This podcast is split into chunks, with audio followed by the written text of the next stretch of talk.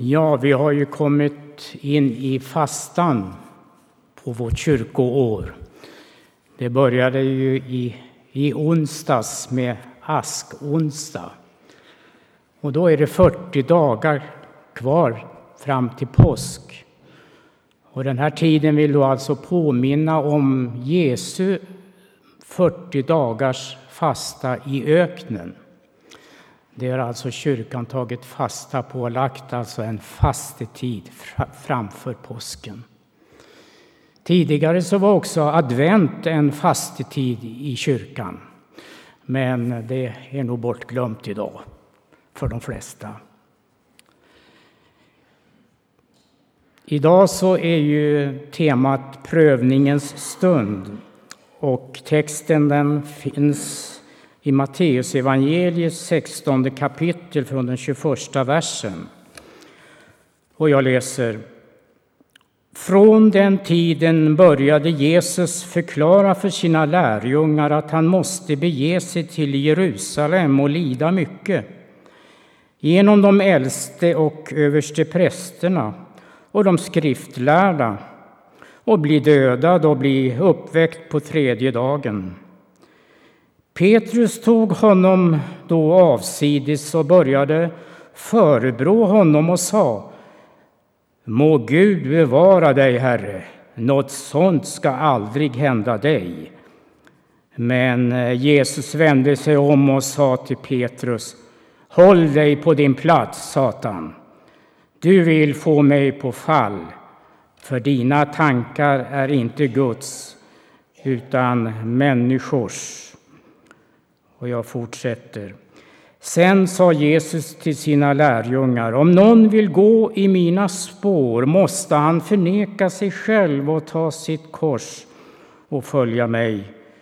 Ty den som vill rädda sitt liv ska mista det. Men den som mister sitt liv för min skull, han ska finna det. Vad hjälper det en människa om hon vinner hela världen men måste betala med sitt liv? Med vad ska hon köpa tillbaka sitt liv? Människosonen ska komma i sin faders härlighet med sina änglar och då ska han löna var och en efter hans gärningar. Amen. Som sagt, prövningens stund är temat för den här söndagen. Det vi kallar för prövning är ju ofta en sak eller händelse som berör oss intensivt. Vi kan till en tid till och med komma in i djupt själsligt mörker. Ja, bli deprimerade. Det kan vara sånt som hittills har varit självklart i livet, som måste omprövas när svårigheter inträder för oss själva eller våra anhöriga. Grundvalarna börjar vackla för oss, det vi har byggt vårt liv på. Så var det för Petrus i vår text. Från den här stunden och för en lång tid framöver blir en svår prövotid för Petrus. Marken börjar gunga under hans fötter. Ja, hittills hade Petrus varit ganska övertygad om att den Jesus som han och lärjungarna tidigare hade bekänt vara Guds son också skulle bli en mäktig man i yttre avseenden. Men hur besvikna Besviken och rädd blir han inte när han hör att Jesus ska dö bort ifrån dem och lärjungarna. Nu får det här bara inte ske. Det blir Petrus spontana reaktion. Hur mänsklig är inte Petrus i detta?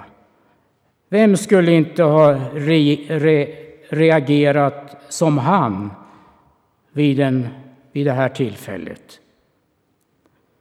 Men eh, Jesus måste, som vi såg, bryskt avvisa Petrus tankar som människotankar.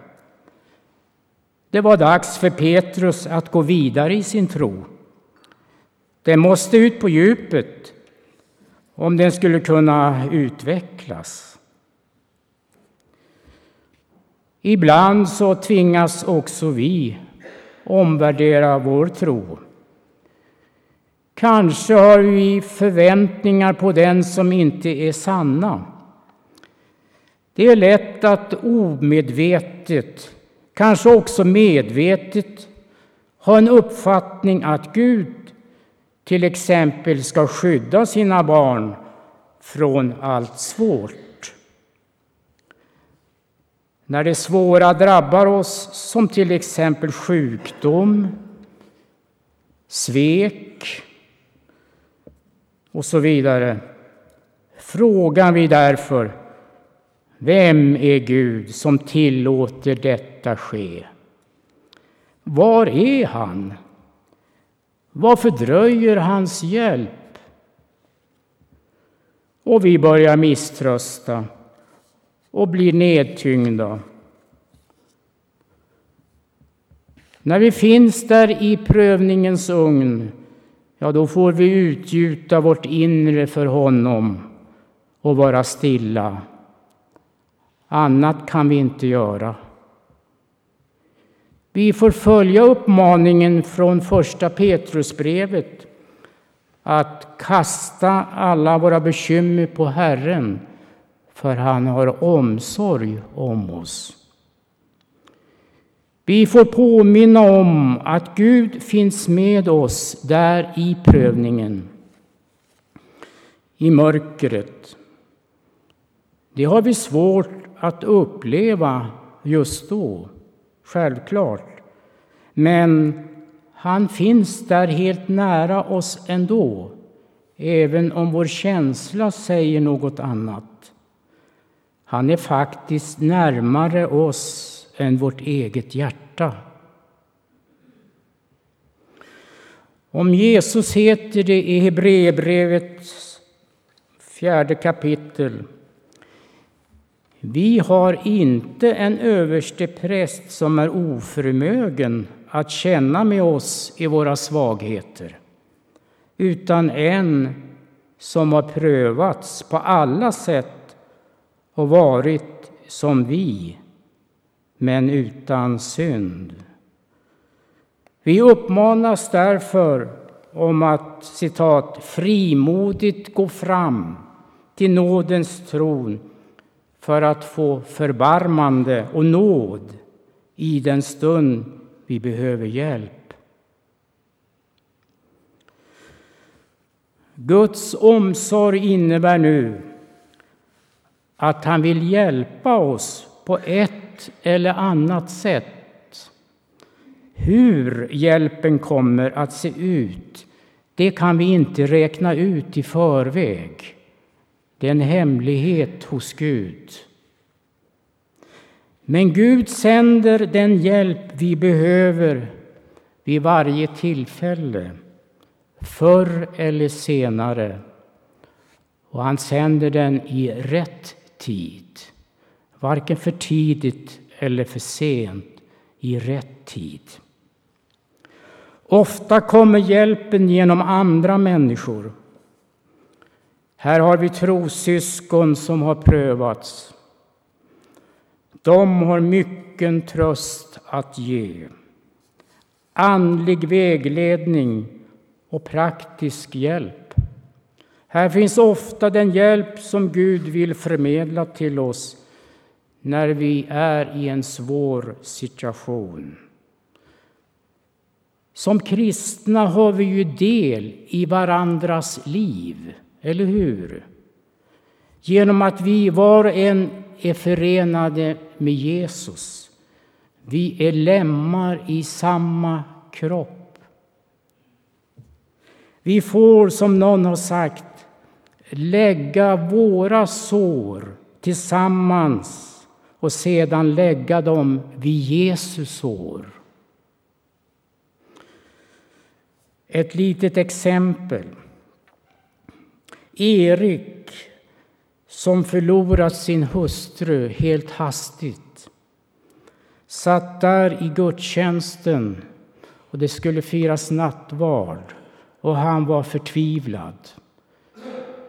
Nu satt han i bänken, han saknade sin hustru så mycket.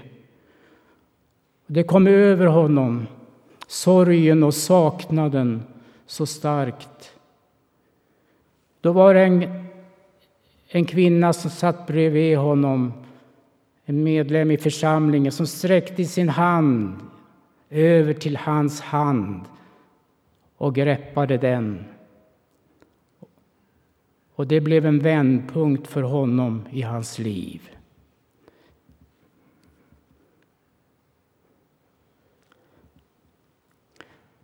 Han fick lägga sina sår till någon annans sår och så fick man uppleva hur Gud kom nära och förstod och hjälpte. Vi har del i varandras liv. Det är förunderligt. Och när vi på detta sätt överlåter oss till varann och till Jesus, ja, då går det ut kraft och hjälp från honom på ett förunderligt sätt. Och det är det han fick uppleva. Men hjälpen kan ibland komma som en stigande klarhet. Liksom en förlösning inifrån där saker och ting läggs på plats. Vidare kan ett bibelord bli livslevande för oss. Fast vi har läst det där bibelordet så många gånger förut, men plötsligt så lyser det om det. Det ger en hälsning in i mitt liv där jag finns just då. Eller en predikan. Den var just till mig. Ja, det kan man få höra på kyrktorget efteråt när man hälsar på er. Den var till mig. Tänk, Gud har varit med i förväg i förberedelsen och så får det bli en hälsning till en av syskonen i församlingen. Det var ett ord till mig, en pusselbit av Guds svar till den människan.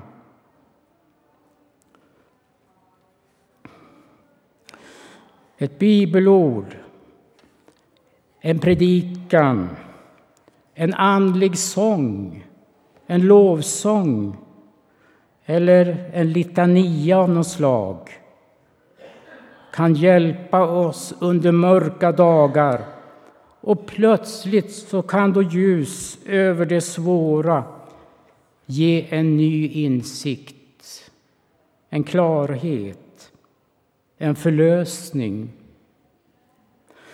Så småningom låter Gud genom sin omsorg då en fördjupad tro växa fram i vårt liv om vi håller ut i trofasthet. En tro som är starkare och som är mer mogen.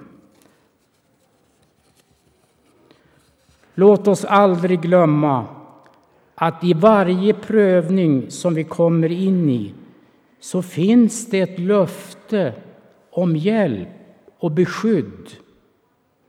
Paulus skriver Gud är trofast och han ska inte låta er prövas över er förmåga. Och när han sänder prövningen visar han er också en utväg så att ni kommer igenom den. Men hur den utvägen ser ut, det kan vi inte räkna ut i förväg. Men Gud ger en utväg förr eller senare. Hur blev det nu för Petrus? Som du kanske kommer ihåg så fördes han genom en svår prövotid där han till och med förnekade sin mästare där på borggården när Jesus förhördes i översteprästens hus. Men han ångrade sig och lät sig fångas av Jesu kärlek igen. Och en djupare tro växte fram och han blev till sist en stor apostel som till sist led martyrdöden i Rom. Till sist, prövningens stund är för oss därför inte undergångens stund för någon av oss, utan det är en möjlighet till omvärdering av vårt liv. Att fördjupas i sin tro, att bli ännu mer hel. En möjlighet till att en djupare tro och en förtröstan kan växa fram genom prövningen. Detta då att vårt liv vilar i Guds barmhärtiga händer och att han har omsorg om oss under livets alla dagar. I sin kärlek kan han aldrig överge någon enda av sina barn. Låt oss aldrig glömma det. Gud älskar och han har omsorg om oss var och en. Amen. Tack Gud för detta ord. Gud, ibland vet du att vi frågar varför kommer detta i vår väg? Men du har allt under kontroll och du vill hjälpa oss igenom det svåra för att vi ska bli mer hela och mera mogna som dina barn. Amen.